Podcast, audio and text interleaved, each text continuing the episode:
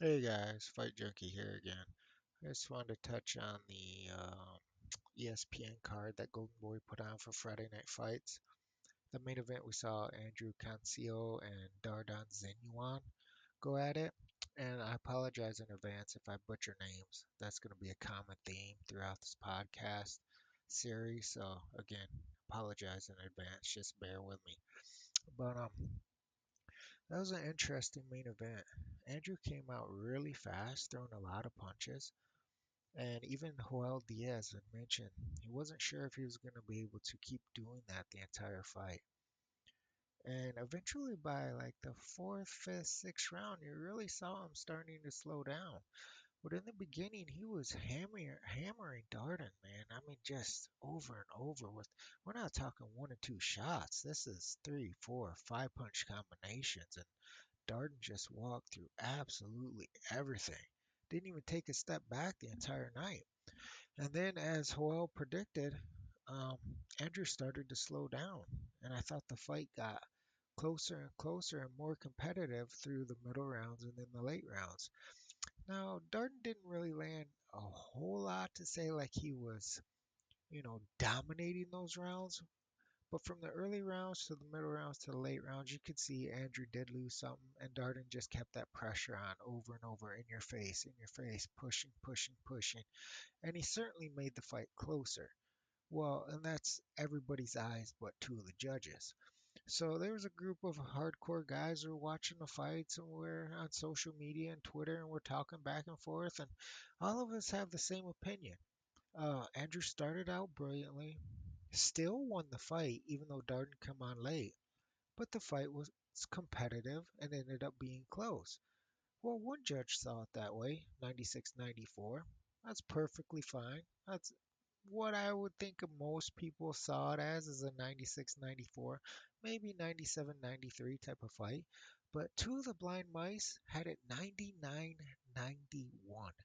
There is no possible way, if you watch that fight, were not asleep, have 2 eyes, can see that fight was a 99-91 score. It's impossible. I mean, this drives me crazy with boxing, and it's happening in MMA. It's been for a while now.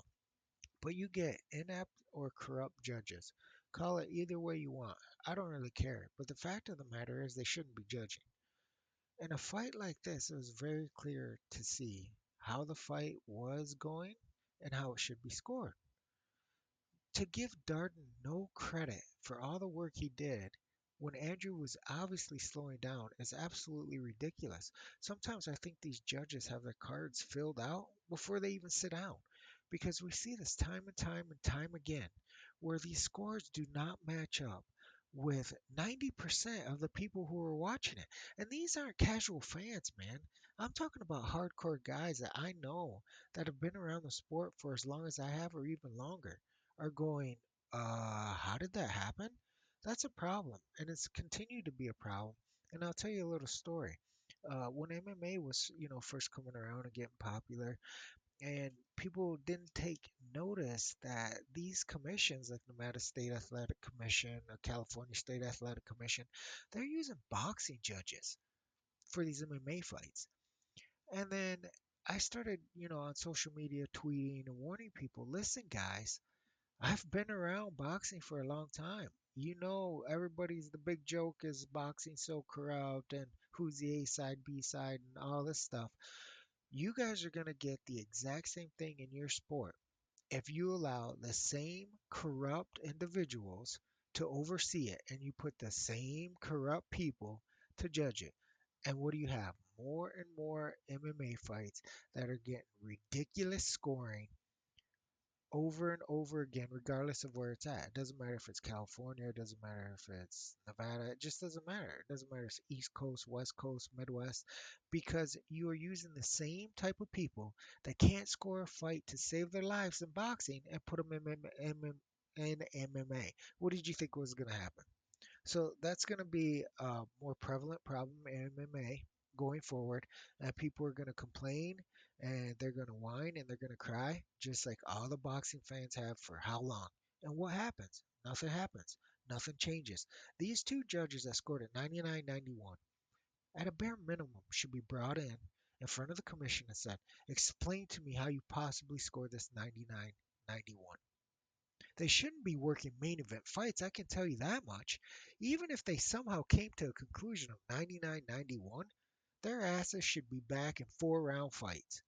And if you can't score a 4-round fight, then you need to go back and score amateur fights. I mean, something has to happen here." But as boxing fans, you know, we'll whine and we'll cry, but we've just been, you know, we've been conditioned to become used to it. Like, oh, that's boxing. Oh, that's, you know, pretty soon it's going to be, oh, that's MMA. You know, I should never even know a judge's name, to be honest with you. Like when certain judges, and I won't call them out by name, certain judges are announced as scoring a fight, you'll have people go, oh no, like, oh God, I hope it doesn't go to, that's ridiculous. There's a problem when that happens. So obviously I like to see good fights, but we need good officials. That's not just judges, that's referees. That's, I mean, you've had timekeeper screw up. I mean, there's a million things that go wrong, but these three judges, they need to do their job and they need to do it consistently. Now it is subjective, but not 99-91 and then 96-94. We see that far too often where you don't have a couple rounds here and there, or if it's a really close fight and it's a couple rounds and you can make a case. I think most people are genuinely decent people that will try to say, okay, yeah, I could see how it was that way, or I could see how it was this way.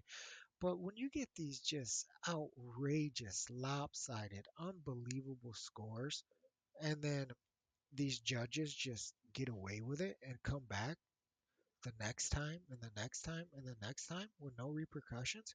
If you or I did that in a 9-to-5 job, we were so inept or corrupt that we could not do our job effectively, we would be out of there. It's amazing to me that this sport, and MMA as well, is so protected that people can consistently produce garbage day in and day out, and not only keep their job, still get paid to do their job, but basically get promoted by covering bigger and better fights. It's absurd. Oh, I could go on about this all day. Maybe that'll be a separate episode. If you guys want to discuss this or want me to go in depth on this, it drives me crazy, because unless you've been in a ring, unless you've sacrificed and sacrificed your family, making weight, you know, your diet, all the training, all these things that these guys go through.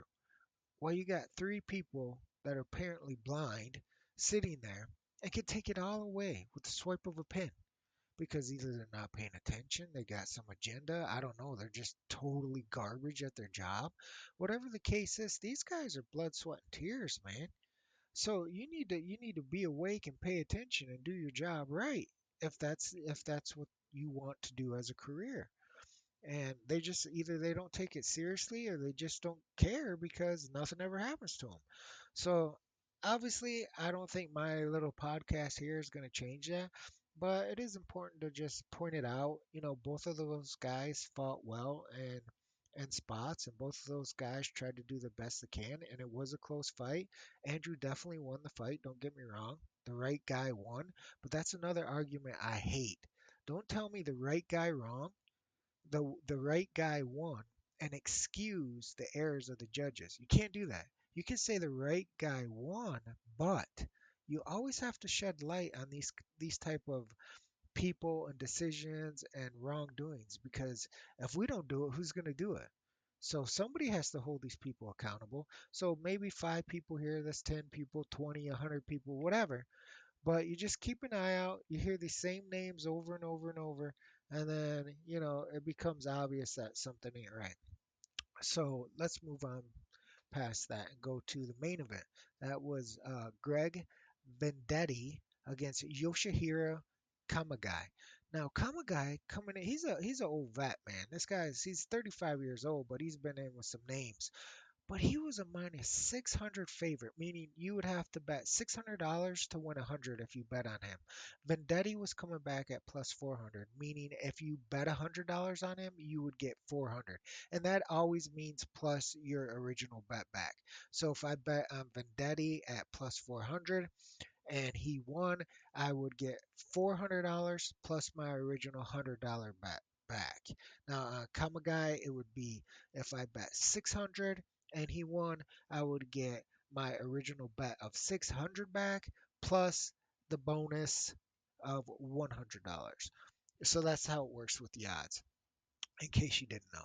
But Kamegai coming in at 6-1, that's actually pretty shocking, because if anybody has watched him, he isn't the most skilled fighter in the world.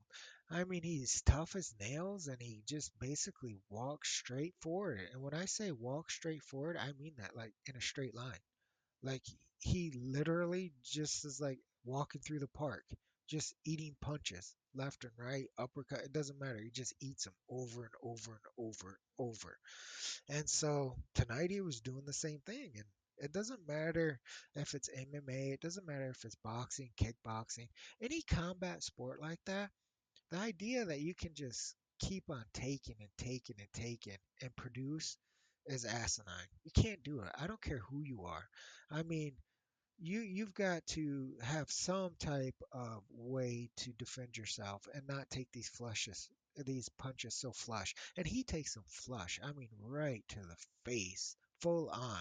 You know, some fighters have sneaky little rolls they do, or slip here, or bobbing and weaving. Kamegai just takes it.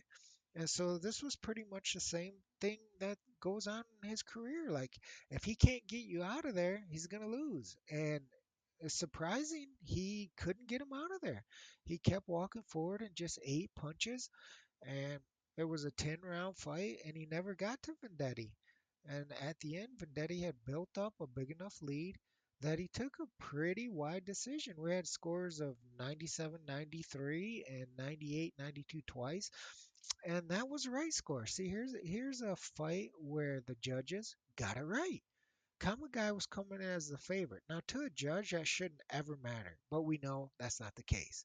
So, I guess in this fight, he's the A-side, right? Who's heard of Greg Vendetti? Nobody. So, you think, oh, you know, what's going on? Could this possibly be some shenanigans when we go to the cards? Greg easily won, but, right? But, back to the boxing, but no, they got it right. Did what he was supposed to do, and it was a big upset. Trust me, when a 6-1 favorite loses like that, that's a big upset. I mean, in boxing, sometimes you get, you know, odds up there 3,000, 4,000, sometimes 5,000. I've seen 10,000 lines. It's ridiculous. You don't usually see that in MMA too much. That's a big difference between boxing and MMA. But obviously, the books thought Kamegai was just going to outclass him. They just felt that, you know, he had fought the better people. And even though he has defensive liabilities, he was just, you know, on another level from Greg.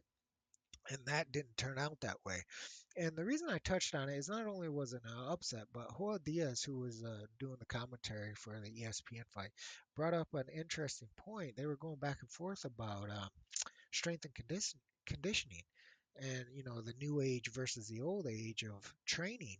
And obviously in MMA, this is very common. Like, I don't know very many people that don't do some type of the quote-unquote, you know, new age strength and conditioning, hitting tires and pulling rubber bands and this kind of thing, and counting calories and body fat analysis and all this other stuff, versus boxing, which has, you know, mixed, and people do that. But then Joel's idea was he doesn't do that with his fighters. He's not a strength and conditioning person. He believes that fighters get their strength and conditioning through their actions. And I do understand where he's come from, because it's basically like, you know, you get your conditioning from sparring, you get your conditioning from running, you get your conditioning from hitting the bag, these type of things that are practical applications to what you're doing. So in MMA, like, you see him hitting a big old ass tire with a sledgehammer. Now, I guess it could have some practical application to like ground and pound, but they actually have the dummies that they throw down on the mat and ground and pound it. So you could say, why are you hitting a giant tire? And there's then the whole, you know, well, it does this for this muscle and it produces this and all this. That's the whole argument back and forth. But I thought it was interesting because throughout the fight he had said that Kamegai, I believe, is 35 years old. And he was just saying, like, at this stage of the game, to add this strength and conditioning routine he believed was wrong. And he thought that it had taken a little bit too much out of what Kamegai has left as far as physically.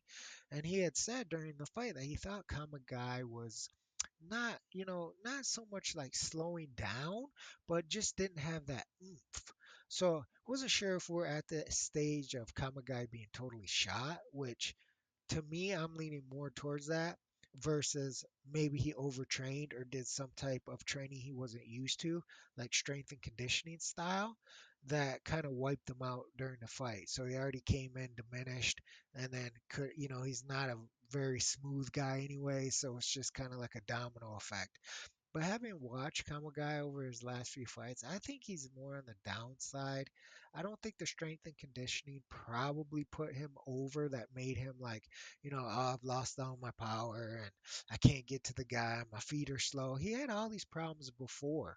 So I think it's probably just the case of him getting punched in the face too much over the course of many fights. And then sometimes he puts on action fights, and he usually does because he's very entertaining. You know, people like seeing people get hit, and he always comes forward. But as far as his career goes, how long can you do that? He's 27-5 now, and he's got 24 KOs. But trust me, even in his wins, man, he takes a beating. This guy does not have easy fights. So I just thought that was something interesting for maybe we'll discuss in future podcasts about, you know, the new style training versus old style training and MMA style training. And we can get into a whole bunch of stuff, like the weight cutting issues that are going on. And like, I enjoy MMA, but it still seems like it's a baby to me. Like a lot of the things they do in MMA, even from a coaching standpoint, in my opinion, is totally wrong. And I won't jump into how terrible I think most of the coaches are. And you could say that in boxing too, but I think the worst boxing trainers are better than a lot of the MMA trainers. And I don't mean that as disrespectful. It's just there's more to it than throwing a towel over your shoulder.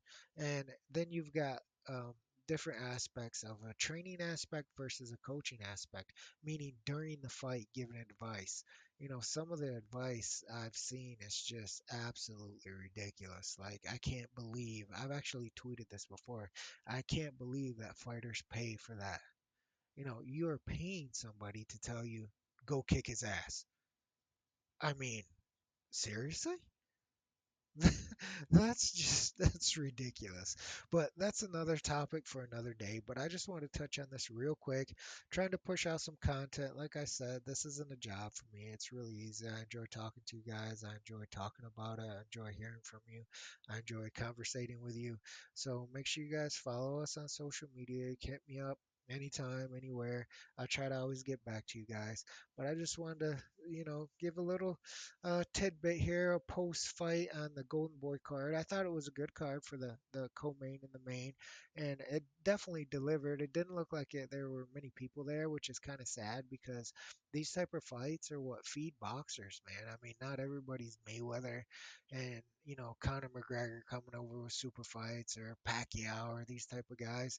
You know, these type of guys are fighting at Sam's Town here in Vegas. That's a local casino, and you know, fighting their heart out and training just like, you know, Mayweather and the big dogs do. They just don't get the recognition from the media and from the fans. And I get it. You know, it's hard to be a hardcore fan in this day and age. You got a lot of weight classes. You got a lot of belts. You got a lot of fighters. You may not know them. You know, you don't know them until they're out in the public eye. But I just wanted to give them their due. They did what they had to do. It was an entertaining card. Golden Boy put on a good card. And I just want to let you guys know my thoughts on it. So that's about it. I will talk to you guys later. Peace.